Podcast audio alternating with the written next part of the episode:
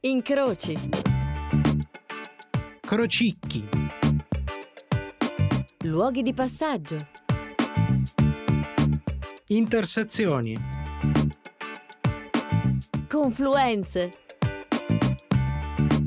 Luoghi. Non luoghi.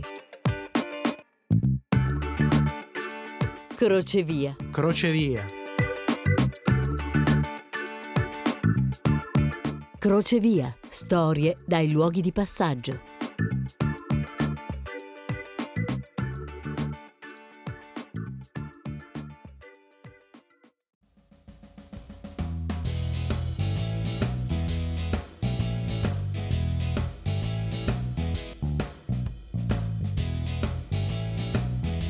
Scalare una montagna impossibile o esplorare luoghi ignoti.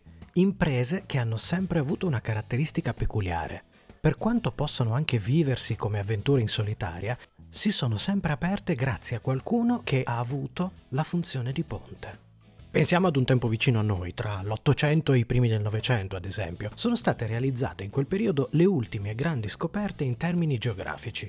Prendiamo l'America. È stato un ricco periodo di scoperte e esplorazioni, i cui echi sono stati riversati in buona parte nel cinema, nei libri e nel fumetto. Se pensiamo al genere western, ad esempio, tra le varie figure spesso abbiamo sentito raccontarci di trapper. No, non sono i cantanti di musica trap. Scout, Sherpa, uomini avvezzi al rapporto con la natura, al punto da apparire animali quasi loro stessi, il cui ruolo era quello di aiutare ad aprire nuove piste o di scortare gli esploratori, spesso esperti ed eruditi in molti campi, ma non sempre in quello della sopravvivenza.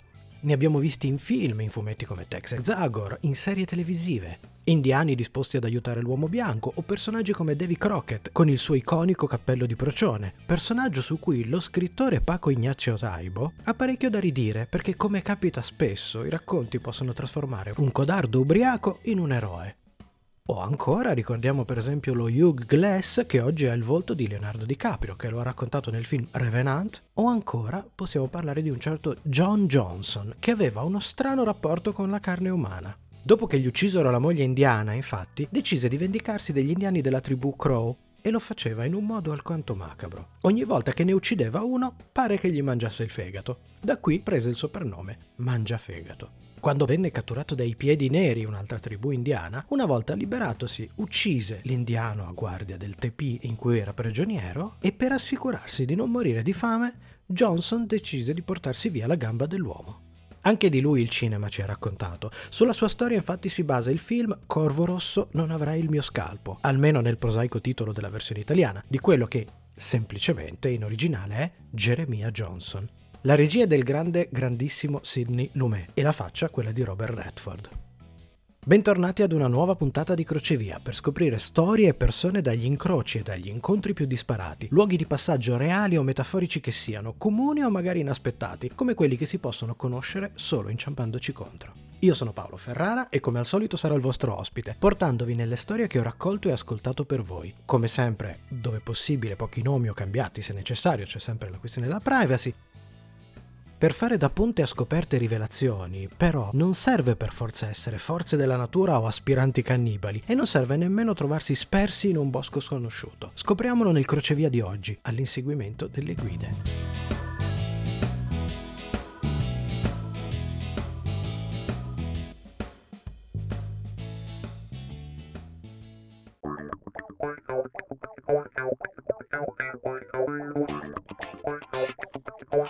Non si può dare il proprio cuore ad una creatura selvatica. Più le si vuole bene, più diventa ribelle.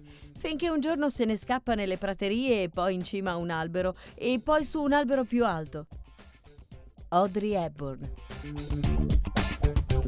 Sia un bene o un male, non si può negare la presenza del cavallo selvaggio dentro di noi.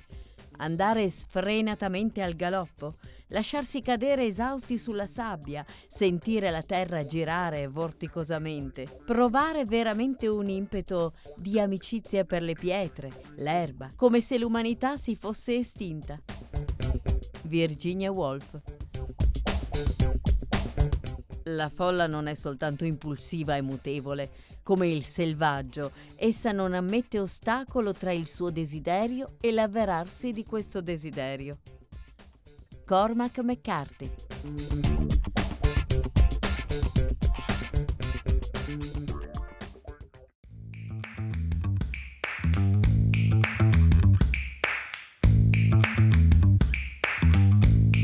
Prima provi sul petto, poi magari ripieghi sulla schiena di un compagno o magari sul muro, litigando con la penna che in quelle posizioni, guarda un po', sembra non volerne sapere di far uscire il suo inchiostro. È uno di quei ricordi, se non proprio sgradevoli, che hanno il sapore di noia e di pesantezza che spesso finiscono legati ad un evento specifico della nostra infanzia, la gita al museo. Una roba dove ricordi ore in piedi a guardare vasi, qualche volta altro, e allora parti a fantasticare con in sottofondo quella spiegazione che scorre, scorre, e l'ansia poi che dovrai farci su quella spiegazione una relazione o magari scriverci sopra un tema.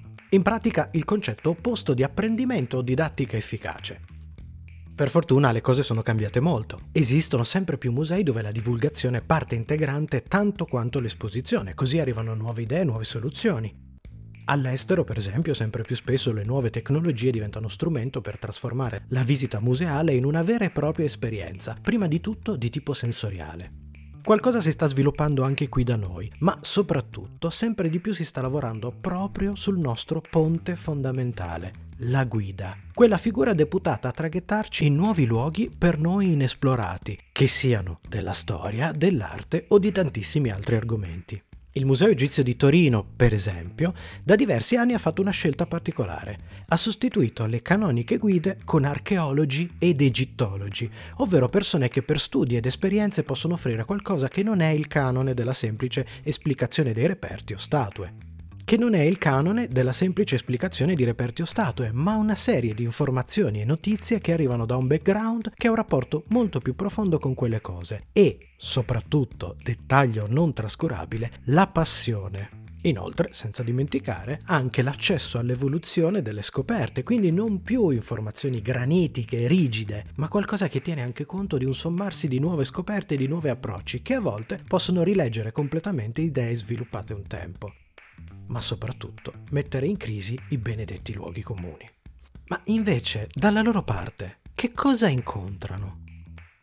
Nel mezzo di questo particolare crocevia come può essere il museo, a chi si ritrovano a dover far da guida nell'esplorazione? La risposta è sicuramente molto spesso positiva e si incontra magari con visitatori che hanno voglia e curiosità o magari insegnanti che sono a caccia di un simile approccio, cioè meno canonico, meno rigido in termini di insegnamento di certe materie, qualcosa che, lo sappiamo, comporta anche un certo impegno, una certa fatica e la sua dose di rischio. Rischio perché? per tutte le altre figure, quelle che invece non rientrano certo nella sfera delle esperienze positive e che hanno messo a dura prova l'umore e l'affetto per l'umanità di molte guide. Se poteste guardarli negli occhi, quelle guide, mentre stanno fronteggiando un certo tipo di personaggi che sono a caccia di conferme, soprattutto del loro ego, piuttosto che di scoperte, sono sicuro che potreste leggerci l'eco di una serie di espressioni particolarmente creative, la maggior parte delle quali, in effetti, servirebbero anche a guidare quelle figure, soprattutto verso quei luoghi dove in molti vengono invitati ad andare. E magari qualcuno di loro, delle guide intendo, in fondo, dopo tutti questi incontri, si lascia pure andare ad un sospiro e ad un pensiero. Ecco, sì, qui di lavoro da fare ce n'è parecchio. Qui tocca rimboccarsi le maniche e divulgare duro.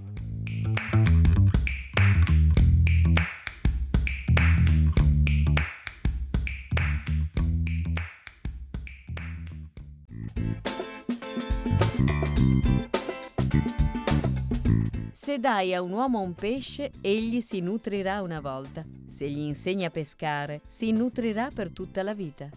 Chuan Tzu. Lo sviluppo dell'attitudine generale a pensare e giudicare indipendentemente dovrebbe sempre essere al primo posto e non l'acquisizione di conoscenze specializzate. Albert Einstein. In cosa consiste una definizione soddisfacente? Per il filosofo e lo studioso, una definizione è soddisfacente se è pertinente alle cose che definisce e solo a quelle. Ecco quanto richiede la logica. Ma nell'insegnamento non è così. Una definizione è soddisfacente solo se lo studente la comprende.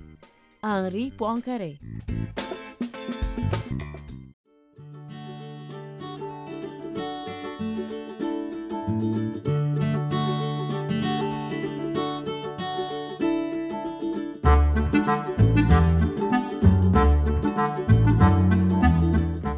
esiste più grande esploratore che i bambini. Fondamentalmente per loro ogni aspetto della vita è una cosa nuova dopo l'altra, da comprendere, approfondire, da cui farsi sorprendere. E se ci sono figure capaci di destabilizzare negativamente chi è costretto a tentare di aprirgli una via che forse non vogliono percorrere, i bambini invece possono destabilizzare in un modo diametralmente opposto.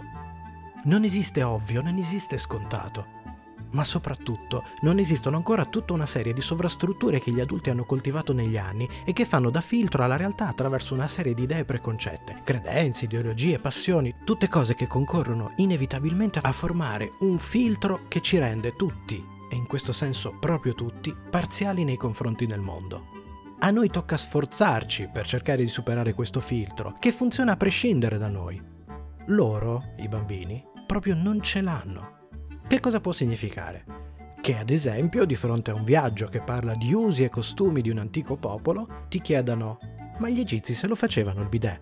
Oppure, davanti ad un dubbio o una risposta complessa, siano in grado di offrire una prospettiva tutta nuova. Prendiamo l'Ankh, uno dei simboli più famosi del mondo egizio, quella croce sormontata da una sorta di anello. Immaginate un percorso con la guida all'interno del museo che si ferma davanti ad uno di questi simboli e fa presente come sia noto che il simbolo significhi la vita, ma non si conosca l'origine della sua forma. Qualcuno ha ipotizzato possa rappresentare il laccio di un sandalo.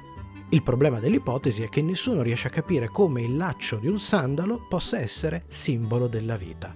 Ma è ovvio! È una bimba ad esclamarlo, lasciando perplessa la guida, che a questo punto, come noi, vuole sapere cosa ai suoi occhi lo renda così ovvio. Beh, risponde la bambina, la vita è un po' un viaggio, un percorso, e un viaggio si fa camminando con i sandali.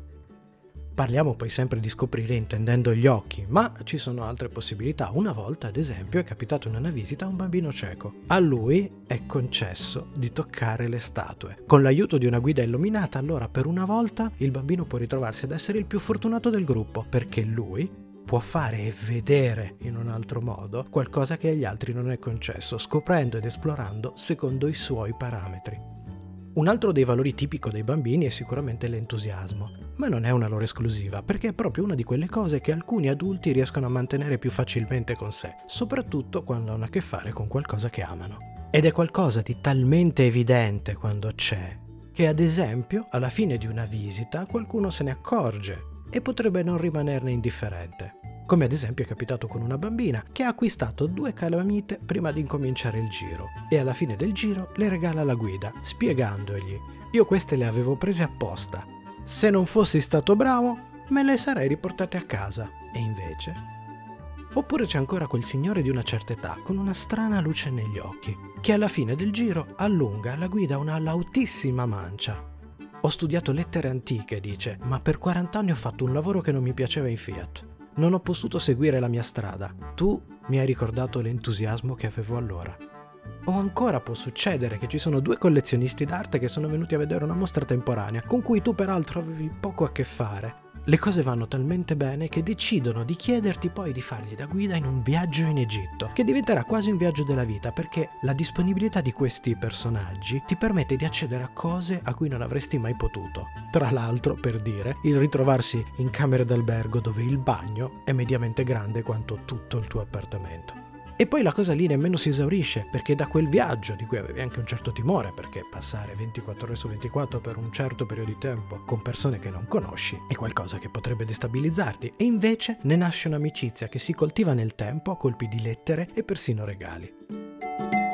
Per la cronaca, no. Gli egizi non avevano un bidet, avevano delle toilette e comunque curavano la propria igiene intima lo stesso.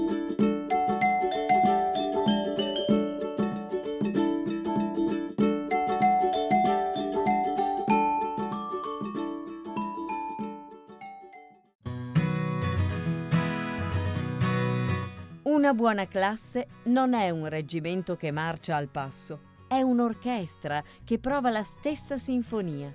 E se hai ereditato il piccolo triangolo che sa fare solo tin tin o lo scacciapensieri che fa soltanto doin doin, la cosa importante è che lo facciano al momento giusto, il meglio possibile, che diventino un ottimo triangolo, un impeccabile scacciapensieri e che siano fieri della qualità che il loro contributo conferisce all'insieme. Siccome il piacere dell'armonia li fa progredire tutti, alla fine anche il piccolo triangolo conoscerà la musica, forse non in maniera brillante come il primo violino, ma conoscerà la stessa musica. Il problema è che vogliono farci credere che nel mondo contino solo i primi violini. Daniel Pennac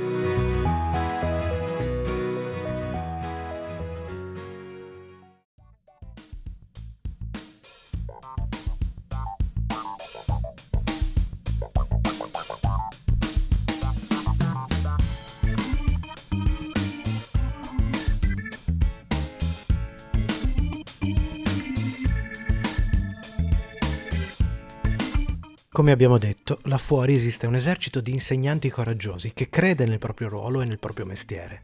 E là fuori ci sono persone che hanno il desiderio di scoprire, disposti a farsi mettere in discussione, persino a farsi destabilizzare se necessario. Ma è inutile girarci intorno, ne vediamo le conseguenze ogni giorno. Là fuori ci sono anche una serie di insegnanti e di personaggi arroccati nelle proprie convinzioni. La realtà è una, unica e soprattutto quella che si sono costruiti nella testa e niente e nessuno potrà smentirli. Tipo, se parliamo di Egitto, stiamo parlando di 4.000 anni. 4.000! Oggi noi siamo nel 2020, appena una briciola sopra la metà del viaggio che si sono fatti loro. Avete presente quante mode, idee, invenzioni e approcci abbiamo cambiato? Vi pare possono aver fatto il doppio del tragitto sempre nello stesso identico modo loro? Eppure c'è l'amministratore delegato di una grande azienda, uno di quelli che prende decisioni importanti, anche con conseguenze che vanno oltre la sua azienda, e da cui ti aspetteresti un minimo di valore. Ecco, durante una visita di quelle VIP, quelle praticamente private al museo egizio, commenta continuamente sì, però c'è qualcos'altro sotto riguardo a come veniva realizzato questo lavoro. So che lei non può dirci altro, perché Ormai lo sappiamo benissimo, il museo egizio è giusto due vie dopo l'area 51. Perché se ci siamo fatti l'idea che i popoli del passato sono stupidi, poi come possiamo accettare che abbiano realizzato, che ne so, le piramidi senza un aiuto dall'alto? E dall'alto, non certo parlando del Signore dall'occhio nel triangolo.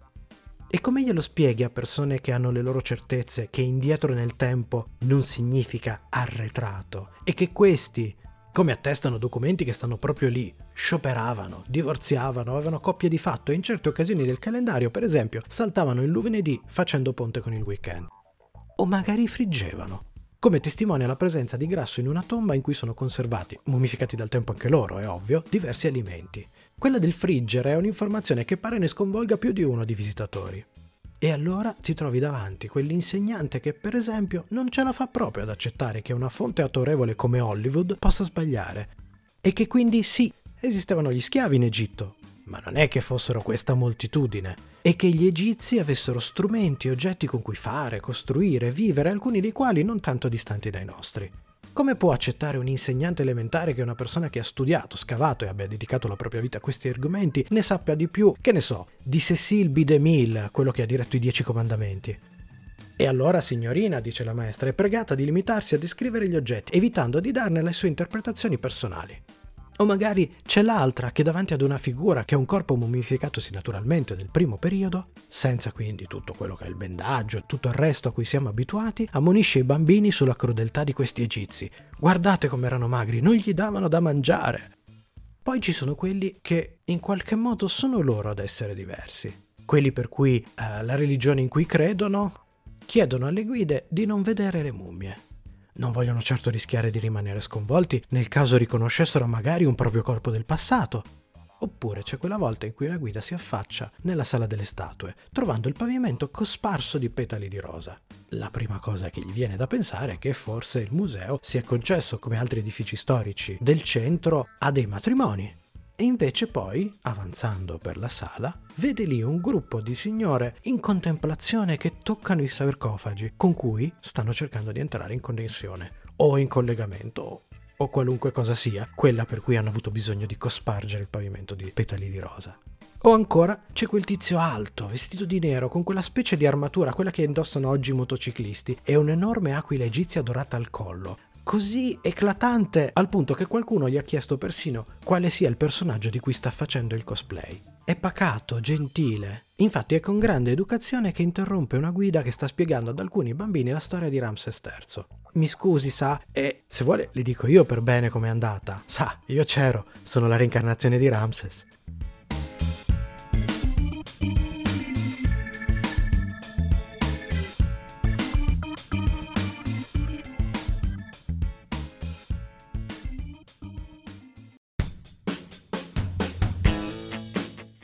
Notizie false della storia nascono certamente spesso da osservazioni individuali inesatte o da testimonianze imperfette. Ma questo infortunio iniziale non è tutto e in realtà in se stesso non spiega nulla. L'errore si propaga, si amplifica e vive solo a una condizione, trovare nella società in cui si diffonde un brodo di cultura favorevole. In quell'errore gli uomini esprimono inconsciamente i propri pregiudizi, odi e timori, cioè tutte le loro forti emozioni. Soltanto dei grandi stati d'animo collettivi hanno poi la capacità di trasformare una cattiva percezione in una leggenda. Mark Bloch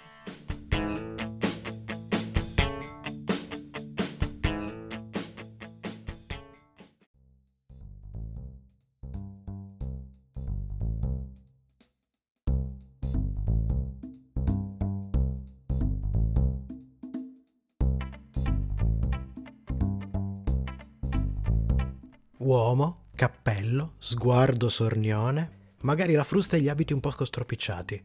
Non è soltanto Indiana Jones, è l'archeologo. Almeno nell'immaginario collettivo.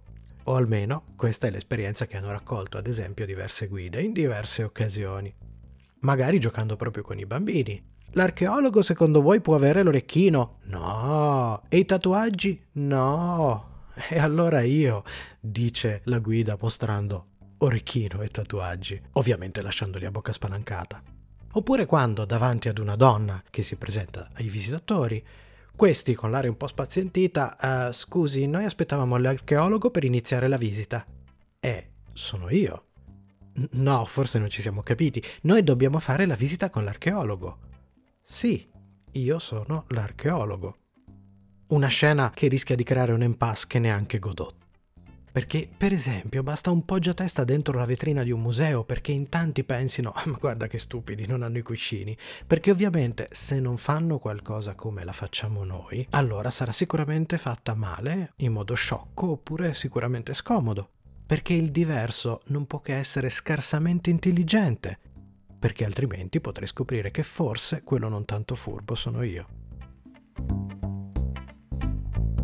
Io sono Paolo Ferrara e questo è Crocevia. Come sempre, prima dei saluti c'è il momento dei grazie. Grazie ad Alessandra Prandi, la voce della nostra sigla e delle nostre citazioni. E come sempre, grazie a Radio Home, che è il nostro compagno di viaggio. Della squadra ringrazio sempre per gli aiuti tecnici Irene Di Pietra, Clara Calavita ed Edoardo Pivi. Ringrazio poi i miei compagni di viaggio di Sono Cose Serie, la nostra trasmissione sulla serialità a 360 gradi. Michelangelo Alesso, che ha anche creato il logo di Crocevia, e di nuovo per altri aiuti tecnici Matteo di Simone Maledetto e Fabrizio Cucci. Il sito www.sonocoseserie.it, oltre alle nostre follie su serie tv, fumetti e altro, ospita anche i podcast di Crocevia. Non dimenticate inoltre www.doppiatori2p2t.it, il sito del nostro progetto, un web documentario seriale dedicato al mondo del doppiaggio. Trovate tutte e sei le puntate disponibili da guardare che sono su YouTube, ovviamente a vostra discrezione, in binge watching oppure una per volta. Ci trovate dentro quasi 30 dei migliori doppiatori del mondo del doppiaggio italiano. E ancora ringrazio Irene Bommaci e Giulia Salza che ci hanno regalato alcune delle immagini che popolano i social di Crocevia, perché ovviamente anche Crocevia ha i suoi social, c'è la pagina Facebook e una pagina Instagram. Mi raccomando, seguite, piacete, ma fatelo anche con le pagine di Radio Home e di Sono Cose Serie, perché una volta messo mi piace a tutti potrete anche essere aggiornati su tutte le novità. Per chiudere i ringraziamenti, ultimi ma non per importanza, ringrazio Marta Berogno, Gianluca Golino e Stefania Mimmo che mi hanno condiviso storie che fanno parte del crocevia di oggi. Se invece voi avete storie da crocevia che volete segnalarmi, potete farlo scrivendo a paolo.ferrara-radiohome.it. Crocevia torna con una nuova puntata tra 15 giorni, il mercoledì alle 20.15 su Radio Home, giusto dopo Sono Cose Serie. Ovviamente a seguire sarà sempre disponibile sul riascolta sempre su Radio Home oppure in podcast su Spotify e iTunes dove potete iscrivervi e come detto prima anche sul sito di Sono Cose Serie dove trovate anche i podcast delle scorse puntate di Sono Cose Serie. Mentre partite per il vostro nuovo viaggio ricordatevi di non dimenticare le bende, noi ci incontriamo al nostro prossimo crocevia.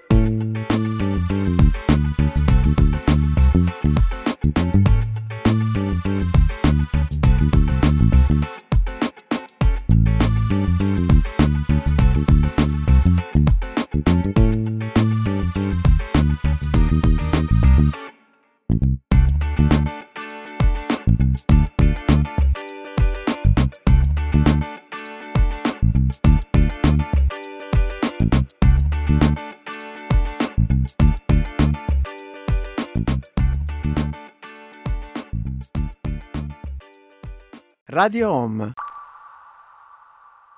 Sono come suono.